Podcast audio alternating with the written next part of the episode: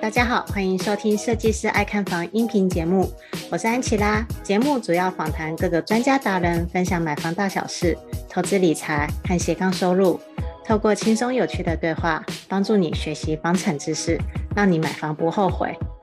那不晓得就是在听节目的安粉们，是否在拥有正职的工作的同时啊，还有在做一些副业？因为其实安琪拉我自己本身的工作是科技业啊，一周其实也是会加班个2到3天，还需要兼顾自媒体的斜杠身份以及家庭，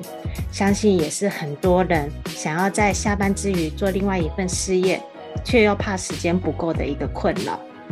我记得啊，在我前几个礼拜的时候啊，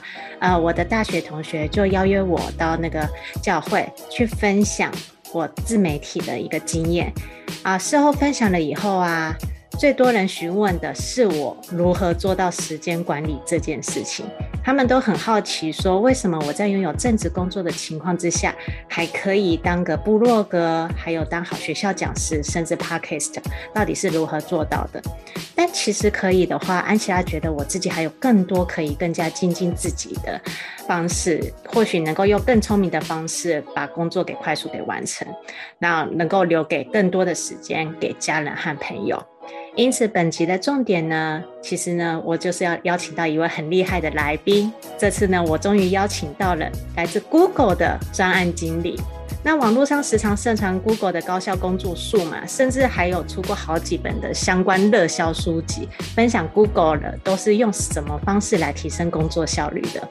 那 Google 的专案经理可以说是就是这个时间管理的达人了，所以我们就二话不多说，我们就来欢迎 Google 的专案经理 Lennart， 欢迎你。 Angela 好，线上的听众和安粉们大家好，我是 Lennart，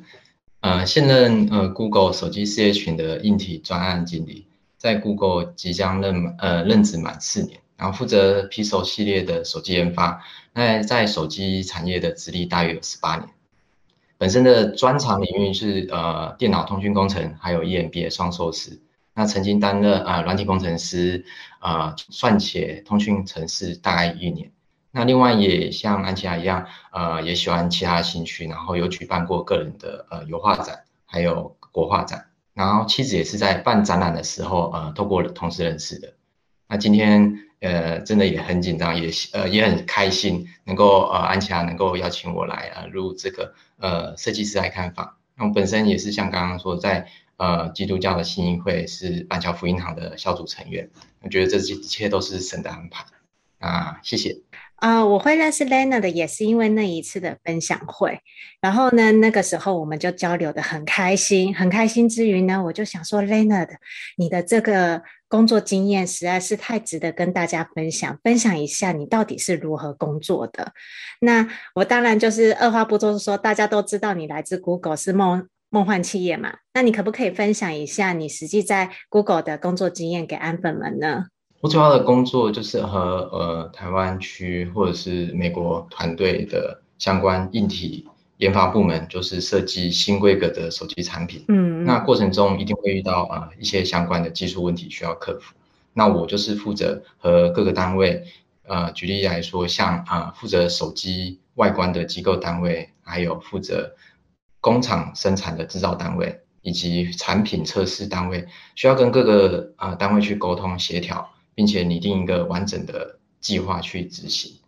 然后接着就是解决问题，来达成专案的目标，让优良的产品出货到用户手上。嗯，我相信应该有不少人也是有买到 Pixel 的手机啦，所以呢，可能在座的各位搞不好有一些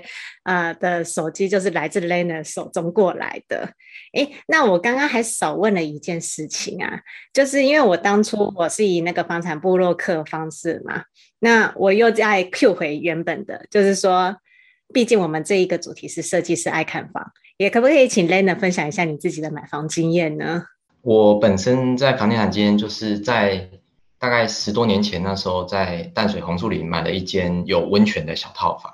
那时候主要就是因为温泉，小套房里面有温泉啊，平常就可以泡澡休息。哦，所以您那时候是单身吗？哦，对，那时候单身，在结婚前。哦，就是想要买一个小套房。对，因为那时候资金手头只要准备投期款嘛，那时候买房子还比较方便的时候，嗯，喜欢就直接买。因为最主要还是因为朋友推荐，他已经先买了，然后去参观觉得蛮好的，所以就跟着一起投资。哦，然后是后来结婚了生小孩，然后呢就接着就再换房。换房之余的时候啊，就是会比较着重在家庭部分，之前的话可能就是以单身贵族，然后自己住得开心，可以有温泉泡就好，这样子嘛。是。嗯嗯，了解。那你后来就是搬到哪里？然后呢，现在的房子啊，是到目前为止还住在这里吗？后来就是像你说的，就是结婚有准备考虑到生孩子，然后那时候岳母就是靠近板桥嘛，那本身老婆也是板桥人，所以后来红树林卖掉以后，就是在板桥这边就是看房子。那后来看了蛮多的，也是约了很多时间去看新成屋或者是看一些中古屋。那后来挑到一个就刚好离岳母家只有一条街的距离，非常巧。然后我们就后来觉得装潢也不错，后来就立马签约。所以是中古屋还是新成屋啊？中古屋的电梯滑下。哦，了解。所以你当初那个小套房实际上是有增值一些些，多赚一点钱拿来付这里的头期款吗？没错。哇，那这样子也还蛮好的嘛，就是多赚一点自备款的概念。好了，那我们又再把它给拉回来吧，因为刚刚就是Lena 主要是分享一下她实际上的工作是手机方面的嘛，那我们现在就是要来讲到最实际的，因为像安琪拉我自己啊，在平常工作的时候啊，可能手上会同时握有5个以上的专案，可能这个时间点的开会是在讨论这一件事情，然后呢接着就跑到下一个事情，可能要讨论到 UI 设计之类的，然后我就会脑袋一时转不过来，就是可能就是要马上要进入状况，然后呢再去跟跨部门去讨论这些事情，所以这也是安琪拉我自己真的非常想要去咨询 Lena 的，就是如果你手上同时握有5个以上的专案的话，你是用什么方式或者是工具来同时掌握这所有的专案可以一步到位的？我先分享我本身的经验，像安琪拉说的同时你握有5个以上的专案，的确大家会觉得很烦，因为毕竟我们只有一个人去处理，那这时候你就是一定要去将事情分成优先顺序，分完优先顺序以后，确定哪一个是重要，哪一个是紧急。接下来最重要就是像刚刚所说的，就是我们必须要做好时间管理，才能把用最佳的处理效率来把它完成。那在这前提之下呢，我们接下来就是像需要套用什么方法和工具嘛？那本身我分享我的经验的，可能线上的安粉也有其他更不错的经验可以来讨论。那这边我就是先分享我这边所学习到的。那在专案管理上面的话，我们有几个工具还有方法可以先介绍给大家。最常用的就是5个 WEH， 这是分析法，就是你先分清楚人事实地物如何，这是第一个。那第二个就是有坊间比较听过，就是 SWOT 分析，就是有分辨优势、劣势、机会或者是危险。那大家比较常听到就是优缺点，比如说你还买一个好的房子，你要去做一个比较。这个大学也很常去做，就是做任何专案都会要做个 SWOT 分析，还有 5WEH， 只是说很多人大家都知道这个概念，可是呢，一旦套用在工作上的时候，就时间都来不及了，根本就不会先做这2个分析耶。真的，我觉得在 Google 啊，很多同事还有你经验，你会让这套方法变得非常的熟练。哦，你们可以分享一下吗？就是因为其实我相信你们 Google 应该也都熟悉这些管理方式啊，但是你们是怎么做到高效的？对，我等一下可以跟安粉们分享一下当初为什么我会觉得一定要约 Lennart 来的原因，因为我听到他跟我讲了一句话我吓坏了，然后我就觉得说这个 Lennart 实在是太厉害太神奇了，我一定要邀他来讲一下时间管理。好，刚说的的确我们有了概念之后，在 Google 来说我们就是蛮有效，而且整合是 Google 工具，就是叫Google Workspace。那之前是从 G Suite 来的。那在 Google 这边这个工具，它的方便性还有整合性很强，它整合了像 Gmail， 还有 Google Cloud、Google Meet， 还有一些 Google Calendar 这些，基本上都套用在。那它的更方便性强大是在于说整合，譬如说你今天看到一个 email， 对。他需要一定是一些事情发出来，那你可能就要开始跟寄信的人去约时间。其实你在线上一点，你就可以直接跟他进行留言交谈，然后顺便就会带出跟他约会议下一个会议的时间。然后如果下一个会议他刚好有事情，你可以先在上面用 Google Meet 或者 Google Chat， 就是留讯息的方式，很快速的就已经把那个带到，所以这件事情就已经把相关的讯息做一个连接。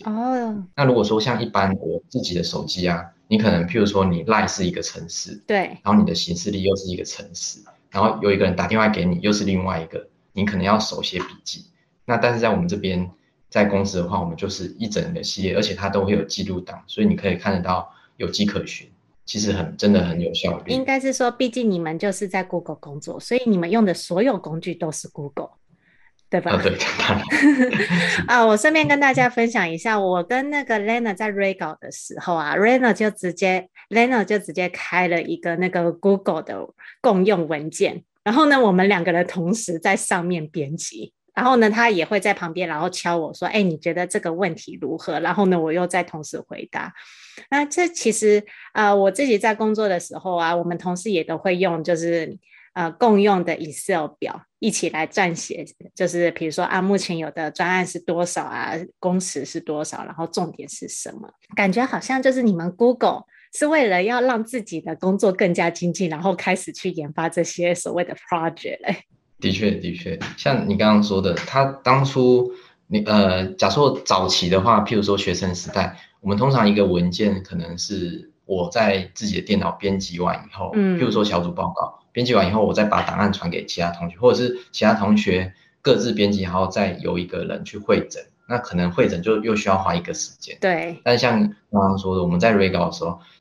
这个题目的话，我们其实只有两个人。但是你可以想象看，当一个专案它涉及到几十个人，甚至跨部门到几百的人的时候，它的效率会发挥到最大。也就是说，同时它可以几十个几百人同时在线上去编辑。那我身为一个专案经理，我可以先把它的区域，譬如说谁负责什么，先划分好，那大家就同时编辑，所以它效率可以在譬如说短短的2个小时，它就可以完成到它的那个文件的成熟度就会非常高，甚至到80-90%，不会像以前可能需要花一个礼拜啊，透过很多会议去讨论，然后档案传去，最后可能还会有一些失真，还有一些时间性的问题。不过我真的觉得说，在这个时间点，然后呢，就是 Lennart 也是来好好当个一个 Google 大使，呼吁大家多多善用 Google 这些免费工具，真的非常好用，是可以这么说，对不对？是。接下来进入广告时间。你是否梦想过拥有属于自己的房子，但是看完好几间预售屋，不知道要注意什么，也不知道怎么选择？你是否是一个小资族，手头资金不多，比起一口气就要投入上百万头期款的中古屋，预售屋可以分期付款，这样的选择更吸引你。与其漫无目的的看房，买到房子后又出了问题，不如在出手买房之前，系统性的了解预售屋的买房知识，避免因为判断错误而造成不愉快的买房经验。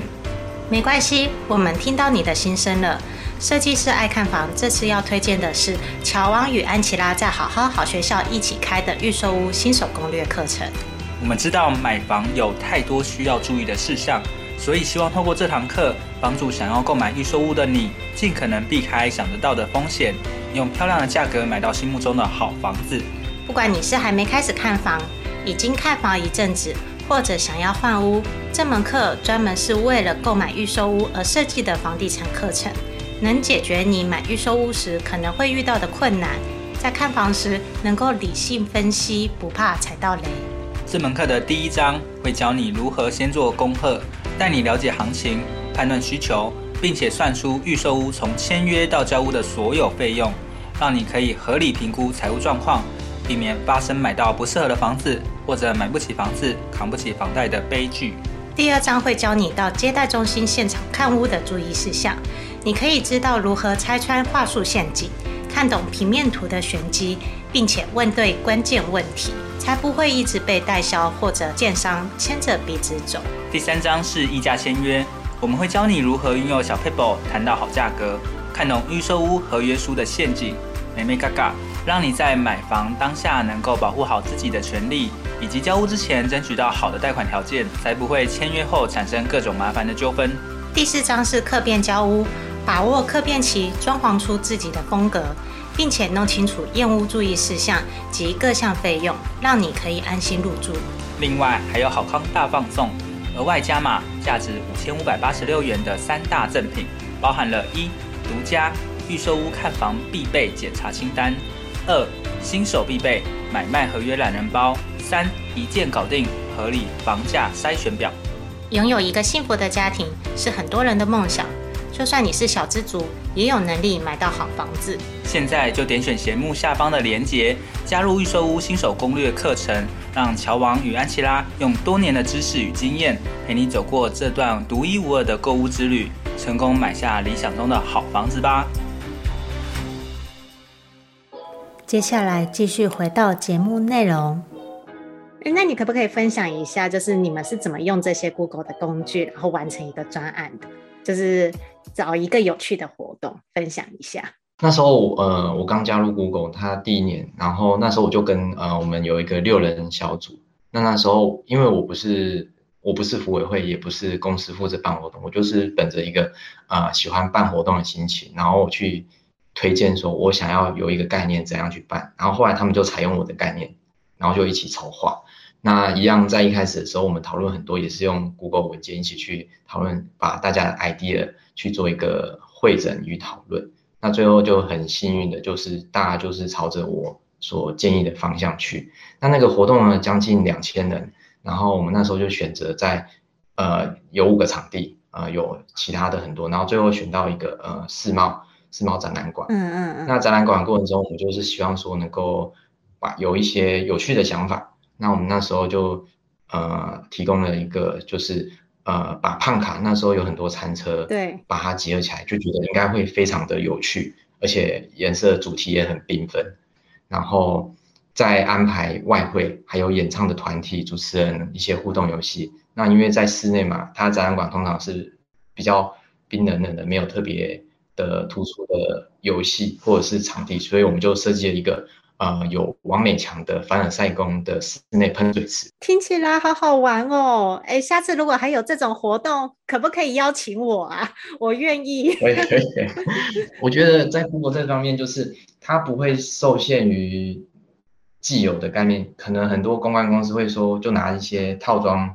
方案，就是哎，我有这几个套餐，你要不要采用？但是我们可以用很多天马行空，但是我们会把它执行出来，就像我们在做专案一样，在做产品，在做各样的功能一样，我们都是希望着重点就是能够让使用者有经验的感觉，然后当然重点就是要实用更方便。所以我们那时候像刚刚说的喷水池之外，我们还要有互动的游戏，像跟人同高的积木叠叠乐，很大型，要拿那个小锤子去敲才能玩。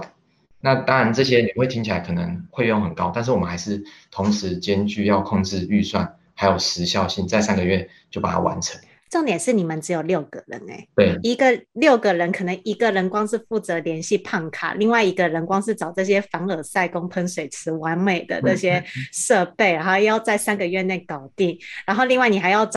找演唱团队、互动游戏，然后呢可能另外一个人又要负责2000个人的外汇，这很夸张，很 crazy 耶。对啊，你这些全部都是用 Google 工具然后一次搞定，然后呢大家全部都是一起同时间工作的。是的，而且你要想想看，我们这些基本上我们是本着热情，这算是我们的工作之余的活动。那再来我就是来谈到一个重点了，你看我们刚刚有听到嘛，6个人搞定一个2000人的，而且还是在工作之余把它完成哦，就是他们的本业工作都没有变，这有点算是说就是工作多出来那可能20%的时间来处理这件事情。这也是为什么我非常想要邀请 Lennart 来的原因，我当初我在分享会的时候啊，我跟下面的教会的朋友们啊分享说，我现在我的工作状况是以半个小时为一个单位，就是我每一天都要去计算说我这一个小时做了什么事情，然后呢去看说我这8个小时到底把哪些时段分给哪个专案。那很 crazy， 我已经觉得很 crazy 了，然后结果没想到 Lennart 跟我说他们在 Google 是15分钟为一个单位，我听到简直是吓坏了。请问一下15分钟为一个单位是什么概念呢？就是一个非常充实而且又马不停蹄的一个开会效率。这很惊喜你连上个厕所大个便都算15分钟了吧？对对对，我们还要去我们茶水间啊倒个咖啡这样子。这 很厉害啊，所以呢我真的是要好好的来询问一下，就是他们是怎么用15分钟为一个单位的工作概念去做工作的。好，我来分享一下，这边说明一下，就是刚刚说的嘛，如果个人的话15分钟其实是有限的，你可能上个厕所倒个水，然后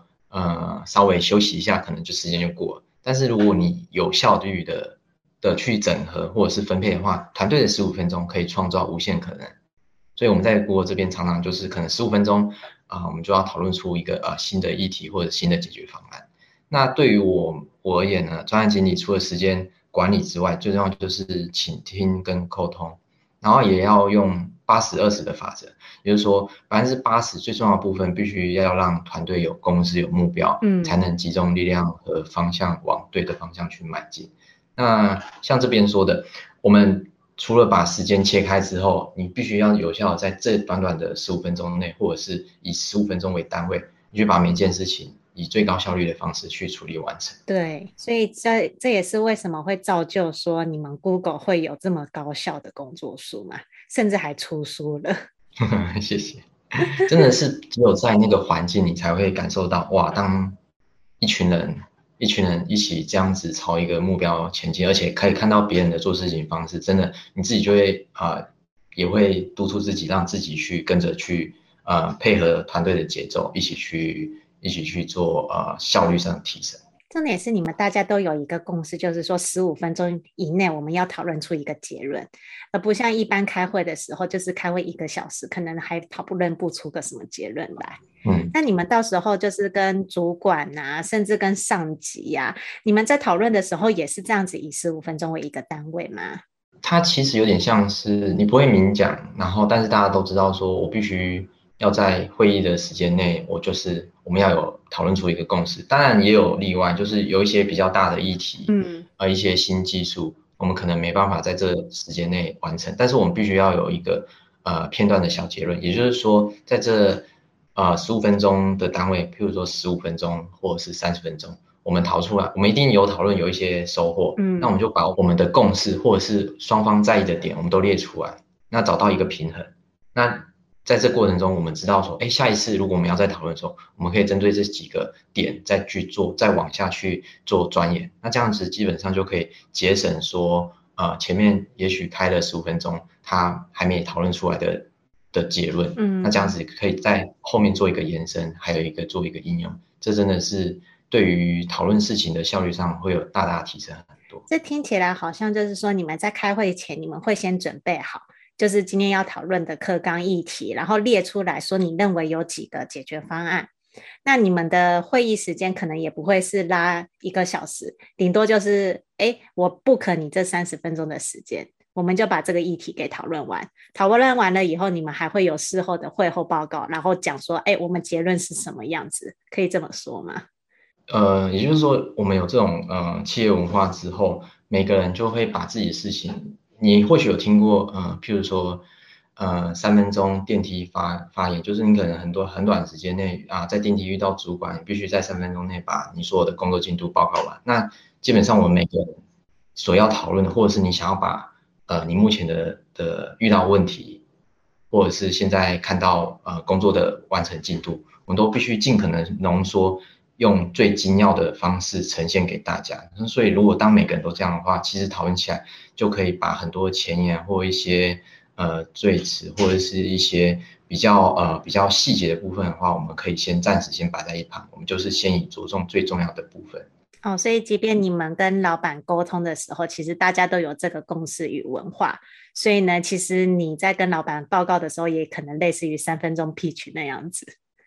那当然说，我觉得是因为 Google 的这样子的环境，然后才会造就你们的这样子的企业文化。可是像一般其他企业的话，它可能就没有到像你这样子，就是这么的精实。可能会议就是1个小时，然后其中有半个小时是听大家在拉比赛。那如果是这样子的话，身为我们这种不是在 Google 工作的人，我们又该如何提升工作效率呢？好的。在这边我也是有整理一下，可以分享给阿哥们，就是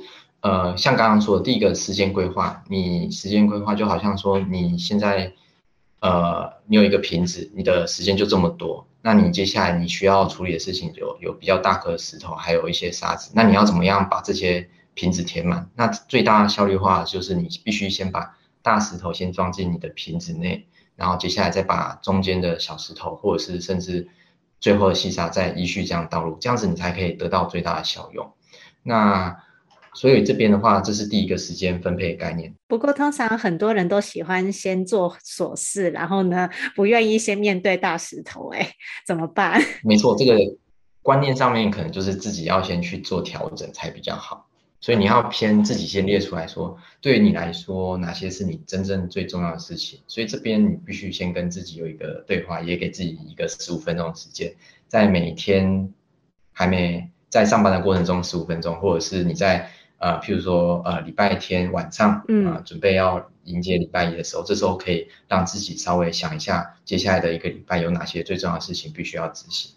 所以基本上你们礼拜一就已经有一个所谓的周计划表了，